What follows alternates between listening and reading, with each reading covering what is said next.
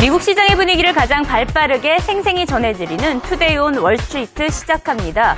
장 초반 전해진 경제지표 호조로 인해서 미국 증시가 나흘 만에 반등세를 보이고 있습니다. 보시다시피 다우지수 다시 16,000선을 회복한 것을 알 수가 있고요. S&P 500 지수도 1,800을 돌파하는 데까지 4포인트가 남아있는 상황입니다.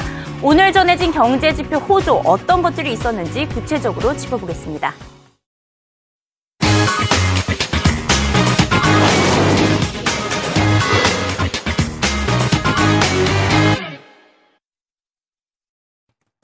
경제지표 호조로 나흘 만에 반등하고 있는 미국 증시입니다. 우선 경제 지표가 다소 엇갈리게 나왔는데요. 호조로 전해진 지표부터 하나씩 짚어보도록 하겠습니다. 지난주 신규 실업수당 청구 건수 32만 3천 건으로 6주 연속 감소하면서 노동시장 개선세를 시사하고 있습니다. 특히 추세를 파악할 수 있는 4주 평균 청구 건수 역시 만 건 가까이 감소를 했고요. 연방정부의 폐쇄 여파가 많이 줄어든 것을 알 수가 있었습니다. 이번 달 제조업 예비치 역시 호조로 전해졌는데요. 8개월 만에 최고치인 54.3을 기록하면서 제조업의 생산성과 수익성 모두 늘어나고 있는 것으로 나타났습니다. 실제로 지난달 생산자 물가지수 PPI를 한번 살펴보니 0.2% 하락을 했는데요. 인플레이션에 부담이 없는 것으로 나타나고 있습니다. 이처럼 미국에서는 물가 상승이 눈에 띄고 있지 않기 때문에 연준의 양적 완화 기조가 이어질 수 있는 환경이 조성되고 있다는 게 외신들의 분석입니다. 하지만 경제 지표가 계속해서 좋게 나오면 견고한 펀더멘털이 형성되기 때문에 출구 전략이 충분히 펼쳐질 수 있는 상황이죠. 우선 오늘 전해진 필라델피아 제조업 지수는 시장의 예상보다 낮게 나왔습니다. 그렇기 때문에 아직까지 펀더멘털이 형성됐다고 보기엔 어려워 보입니다. CNBC는 필리페드 지수는 부진했지만 실업수당 청구나 생산사 물가 지수는 호조로 전해진 가운데 앞으로는 제조업 분야의 고용 지표를 주시해야 한다고 보도했습니다.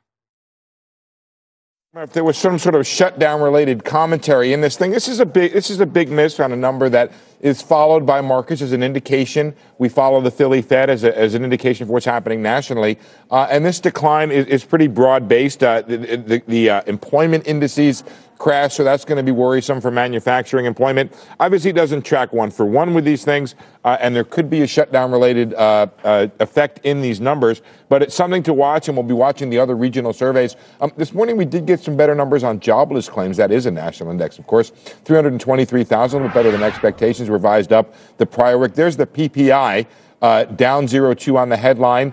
Uh, year over year, it looks like a month to month change, but it's year over year up 0.3. The core PPI that takes out food and energy is uh, up just 0.2 on the month.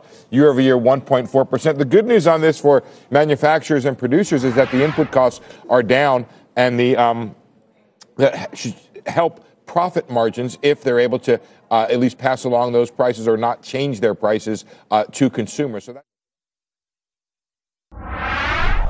네, 지금 현재 미국 시장 흐름이 어떤지 잠깐 짚어보도록 하겠는데요. 다우 지수 다시 16,000선을 향해 달려가고 있는 것을 알 수가 있습니다. 16,008선을 기록을 했고요.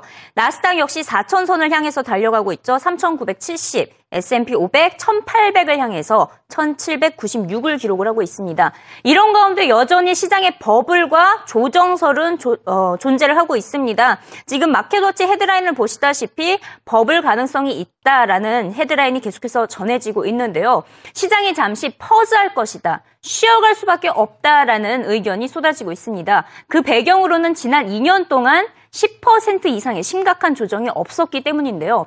하지만 산타랠리까지는 이어질 것이라는 기대감도 동시에 커지고 있습니다.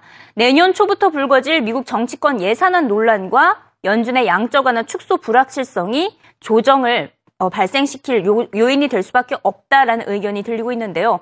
하지만 월가의 저명한 투자자 마리오 가벨리는 어, 미국 증시가 앞으로 5년 안에 두 배 넘게 오를 것이라며 장기적인 관점을 지니라고 조언하고 있습니다.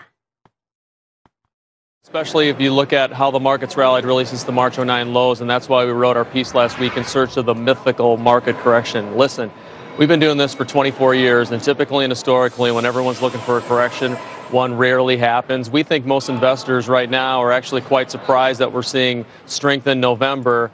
uh, we stand still and still very, very uh, comfortable with our 1800 price target for the S&P 500 this year.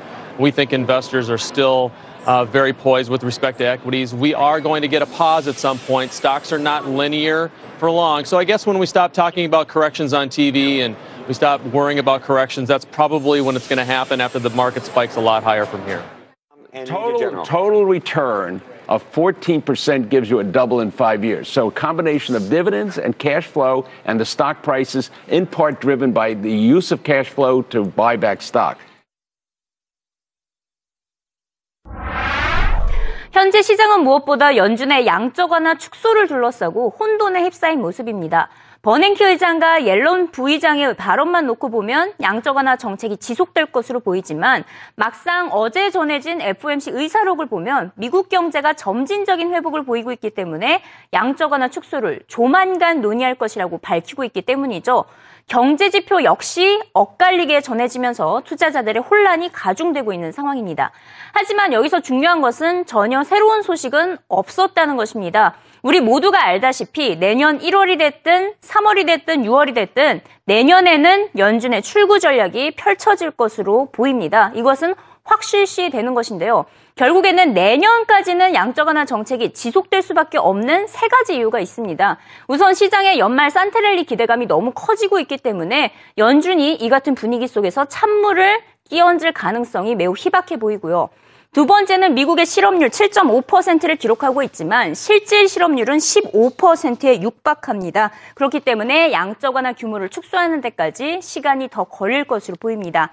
마지막으로 기업들의 현금 유동성을 보더라도 전혀 지출하지 않고 있는 것으로 나타나면서 경기 회복의 신호가 확실하게 전해지지 않고 있습니다. 마치 첫 걸음마를 때려는 아이처럼 미국 경제 스스로 일어서려고 하고 있지만 아직 혼자 힘으로 일어서기는 힘들어 보입니다. 연준의 뒷받침이 한동안은 더 필요할 것으로 예상이 되고 있습니다. 이런 가운데 엘레리언 핌코 CEO가 같은 입장을 밝히고 있습니다. 양적 완화 축소 시기가 가까워지면서 미국 증시의 안정망이 약화됐다라고 밝혔지만 사실상 연준이 지금까지 양적 완화 정책을 펼쳐왔던 것은 어, 시장의 기대감을 꺾을 수 없었기 때문에 책임감 때문이었다라고 밝혔습니다. 그래서 시장과 연준 전혀 best friend의 관계는 아니라고 표현을 할 정도로 어, 이런 아이러니한 관계를 설명을 하고 있었는데요. 결국 엘에리언이 보기에도 앞으로 1년 후에 1년 안에는 출구 전략이 펼쳐질 것으로 예상을 했지만 기준금리 인상은 먼 미래의 일로 내다봤습니다. 자, 이를 주장한 엘에리언 핌코 CEO 영상으로 만나봅니다. The safety net, the safety margin that's been built into risk assets is much less now, and therefore you got to be much more careful in how you apply the trades. But if you tell me over the next 12 months, are they going to taper? Absolutely, they're going to taper. Are they going to do it in a gradual fashion? Absolutely.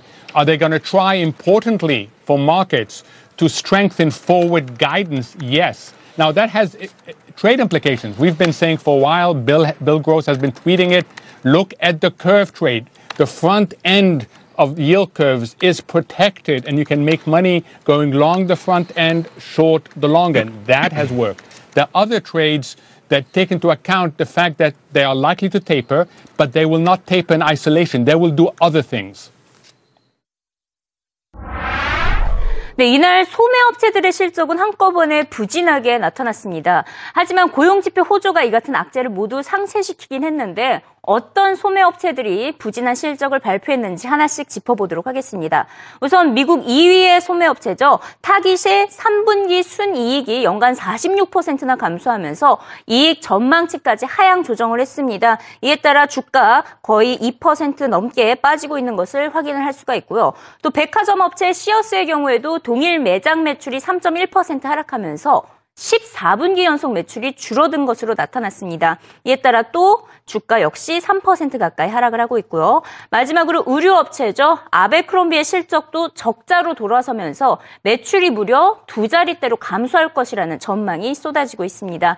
이에 따라 주요 소매업체들의 주가 오늘 하루 모두 다 일제히 하락 양상을 보이고 있습니다. 지금까지 실적 호조를 전한 소매업체 메이시스 백화점밖에 없는 상황인데요. 결국 CNBC는 대대적인 연말 프로모션 전략 하나에 기댈 수밖에 없는 환경이라고 보도했습니다.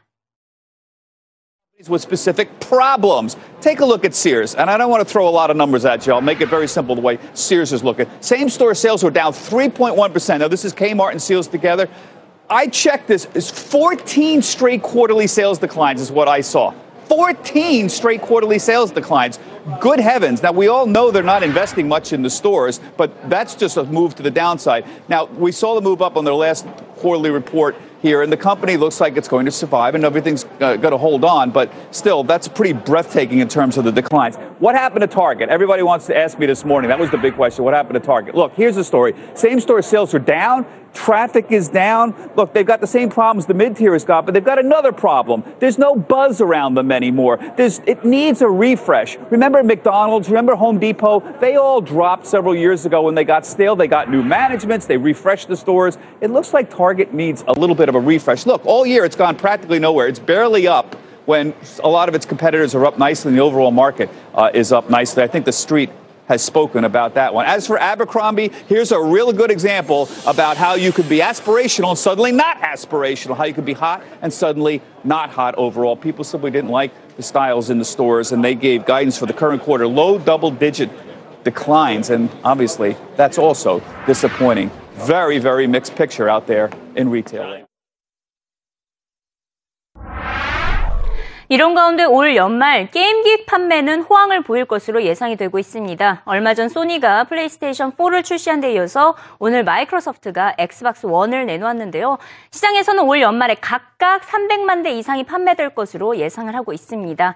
우리나라에도 다음 달이면 이들 제품을 접할 수 있는데 일단 엑스박스 1이 카메라 기능을 장착하고 있고요. 게임기 이상의 미디어 제품 기능을 구비하고 있기 때문에 플레이스테이션 4보다 한 100달러 정도 더 비싸게 책정이 되고 있습니다.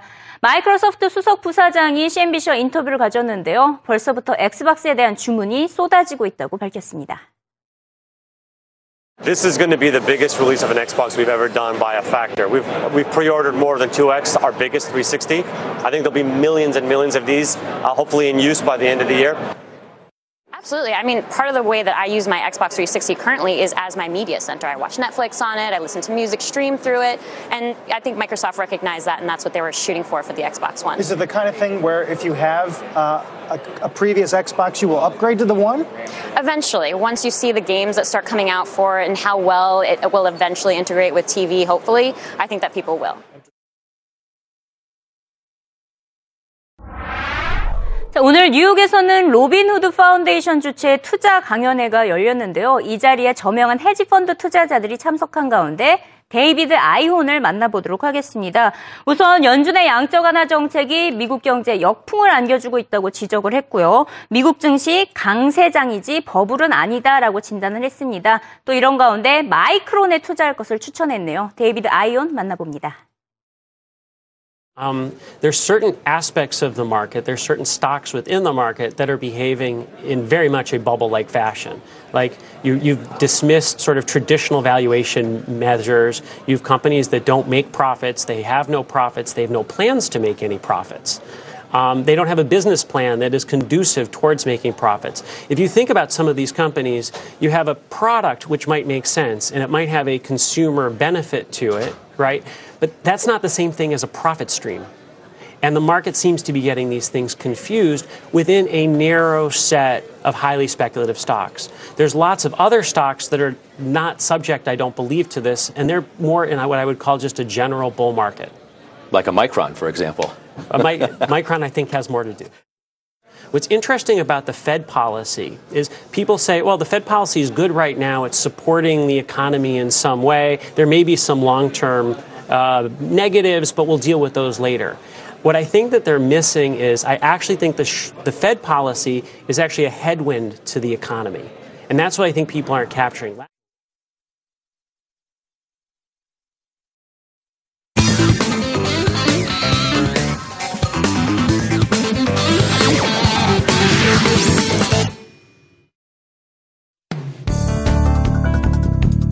네, 이 시각 5시 44분을 지나고 있습니다. 헤드라인을 짚어보기 전에 breaking news가 들어오고 있습니다. 삼성전자와 애플의 특허 소송이 이어지고 있는 가운데 삼성이 애플에게 2억 9천만 달러의 손해배상을 할 것이라는 판결이 나온 것으로 알려지고 있습니다.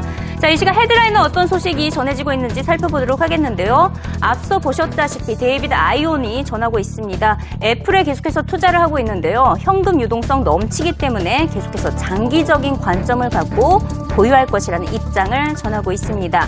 이어서 바로 프랑스 소식 접, 접 접해보도록 하겠습니다. 유로존 경기 느리지만 회복세를 보이고 있는데 프랑스는 이런 흐름을 역행하고 있다는 소식입니다. 새로운 리세션, 침체에 빠질 수 있다라는 전망이 들리고 있는데요. 그 이유는 어, 프랑스의 11월 구매자 관리 지수가 5개월 만에 최저치인 48.5를 기록을 하고 있습니다. 잘못된 방향으로 프랑스 경제는 가고 있다라는 경고성 메시지가 전해지고 있습니다.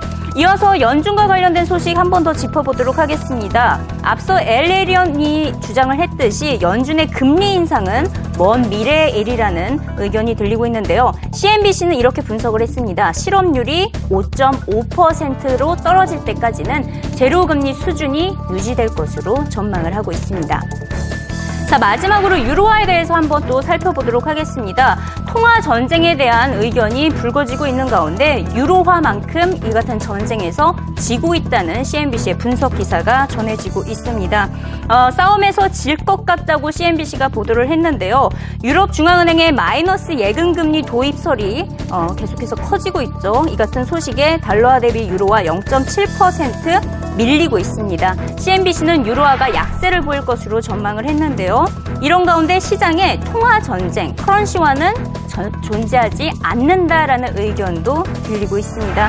저명한 경제학자 파스칼 라미가 이렇게 주장을 했는데요. 그를 영상으로 직접 만나보시죠.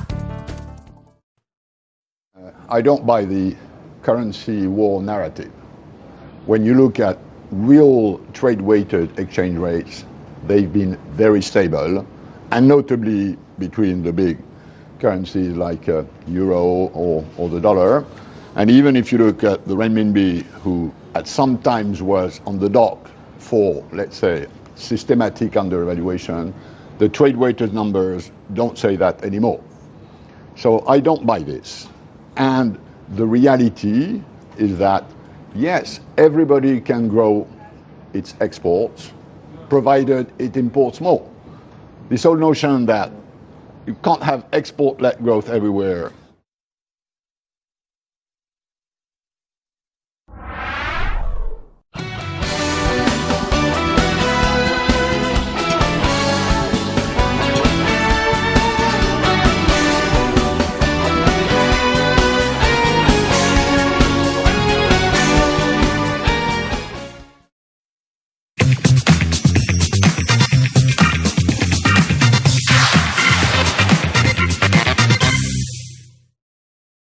안녕하세요. 월가의 흥미롭고 유익한 정보를 모아보는 시간 와글와글 CNBC 오진석입니다.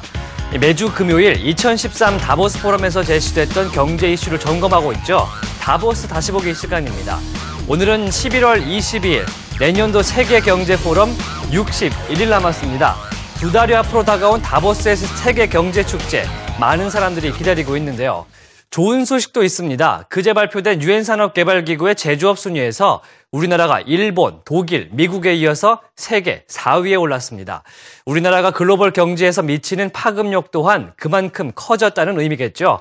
그럼 다보스 다시 보기 오늘의 주제 단어 바로 만나볼까요? 자, 지난주에 키워드였던 빅데이터, 방대한 분량의 통계를 기초로 이 기존의 분석으로는 알 수 없었던 세밀한 자료를 구성할 수 있다. 이런 내용이었습니다. 그러면 2013 다보스 키워드 오늘의 단어입니다. 자, beggar thy neighbor. 말이 굉장히 어렵네요. 간단히 번역하면 너의 이웃을 거지로 만들다 이런 뜻인데요. thy는 your, 너의라는 뜻입니다. 자세한 내용 영상으로 만나보시죠.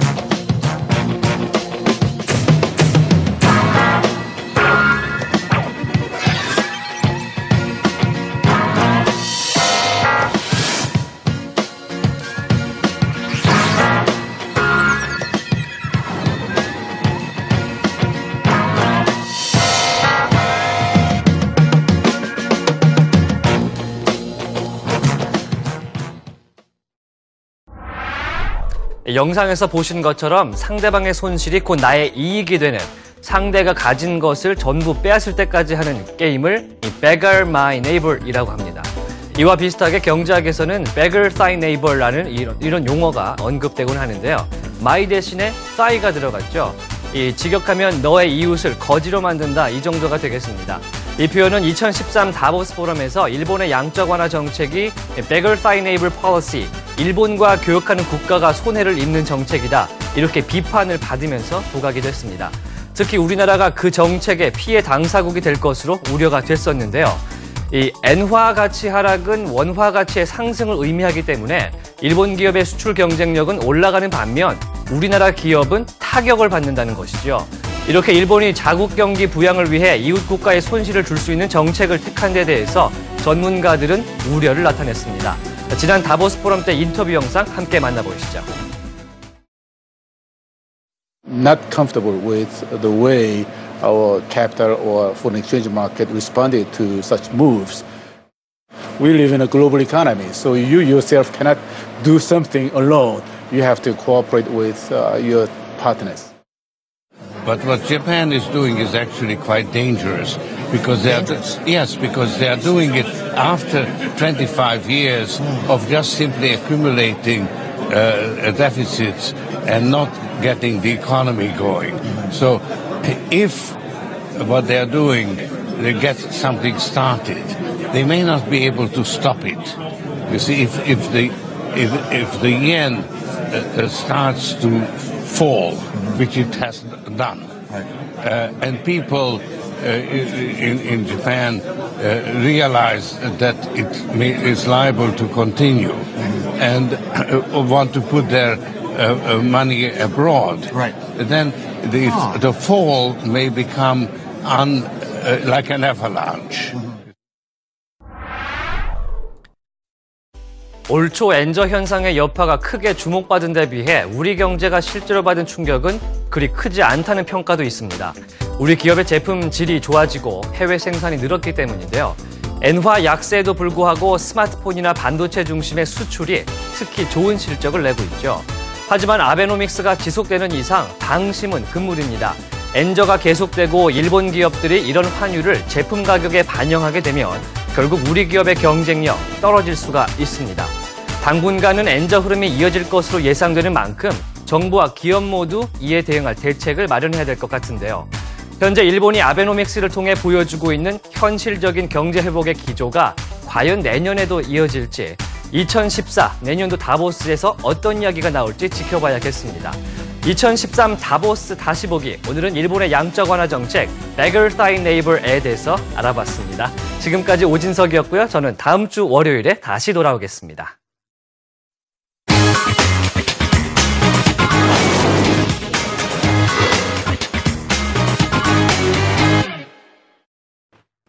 삼성이 애플에게 2억 9천만 달러의 손해배상을 해야 한다는 판결이 속보로 계속 전해지고 있습니다. 이 소식에 애플의 주가 520달러 넘어서고 있는데요. 오늘 삼성전자의 주가 주목하시길 바랍니다. 지금까지 이승이었고요. 다음 주 월요일도 생생한 글로벌 금융시장 소식으로 돌아오겠습니다.